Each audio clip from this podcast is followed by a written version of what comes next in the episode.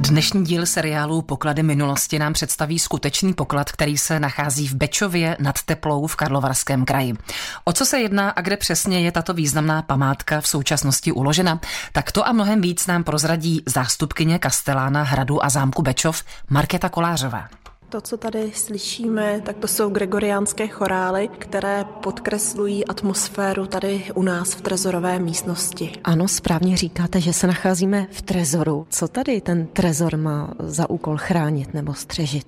Náš trezor střeží druhou nejvzácnější památku na území českého státu a jedná se o relikviář svatého Maura. Mnozí lidé už jistě relikviář znají, ale pro ty, co o něm třeba ještě nikdy neslyšeli, můžeme ho nějak přiblížit? Relikviář svatého Maura je raně románská památka, která byla vyrobena mezi lety 1230 až 1235 a to v belgickém Florén pro benediktínské opatství. Benediktíni poté relikviář používali k liturgickým účelům kostelům a to až do konce 18. století, kdy byl tento klášter zrušen. Benediktini do relikviáře uložili ostatky celkem čtyř svatých. Je tam, dá se říci, skoro celé tělo svatého Maura, lepka svatého Timoteje, neznámá část těla svatého Apolináře, no a také tam má být údajně článek prostu svatého Jana Křtitele. Relikviář poté, co byl klášter ve Florán zavřen, tak se dostal do kostela svatého Gangilfa ve Florán. Tam relikviář skončil v sakristii a už nebyl byl dále liturgicky používán. I z tohoto důvodu milovník umění konsistorik Alfred Buffon Spontaine relikviář od církve zakoupil. Alfred v té době už byl majitelem Bečovského panství, no a po jeho smrti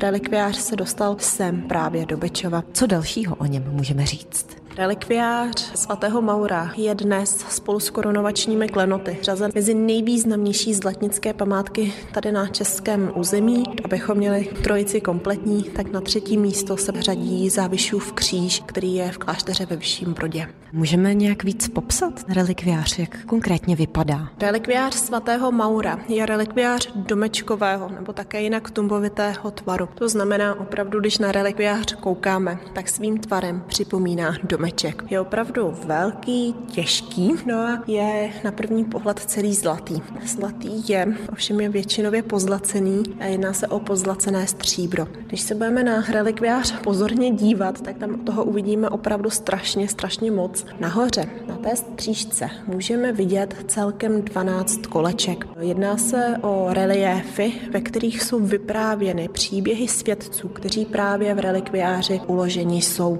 Když se budeme dívat na relikviář níže, tak zjistíme, že z čela relikviáře jsou potom dvě větší sošky. Ta jedna soška patří Ježíši Kristu, ta druhá pak patří svatému Maurovi, právě tomu, komu je relikviář věnován. Po obvodu relikviáře jsou pak ještě další sošky, to 12 apoštolů. A co se týče uložení relikviáře, tak my jsme na začátku hovořili o tom, že se relikviář nachází v takzvaném trezoru. To se ale brzy stane minulostí. My teďka stále jsme ještě u relikviáře relikviáře v jeho staré expozici. To se ale už za pár týdnů změní. Konkrétně 26. listopadu bude otevřena nová expozice relikviáře svatého Maura a to v Pluhovském paláci. Říká Markéta Kolářová, zástupkyně Kastelána hradu a zámku v Bečově nad Teplou. Kateřina Dobrovolná, Český rozhlas. Český rozhlas Plzeň. Rádio vašeho kraje.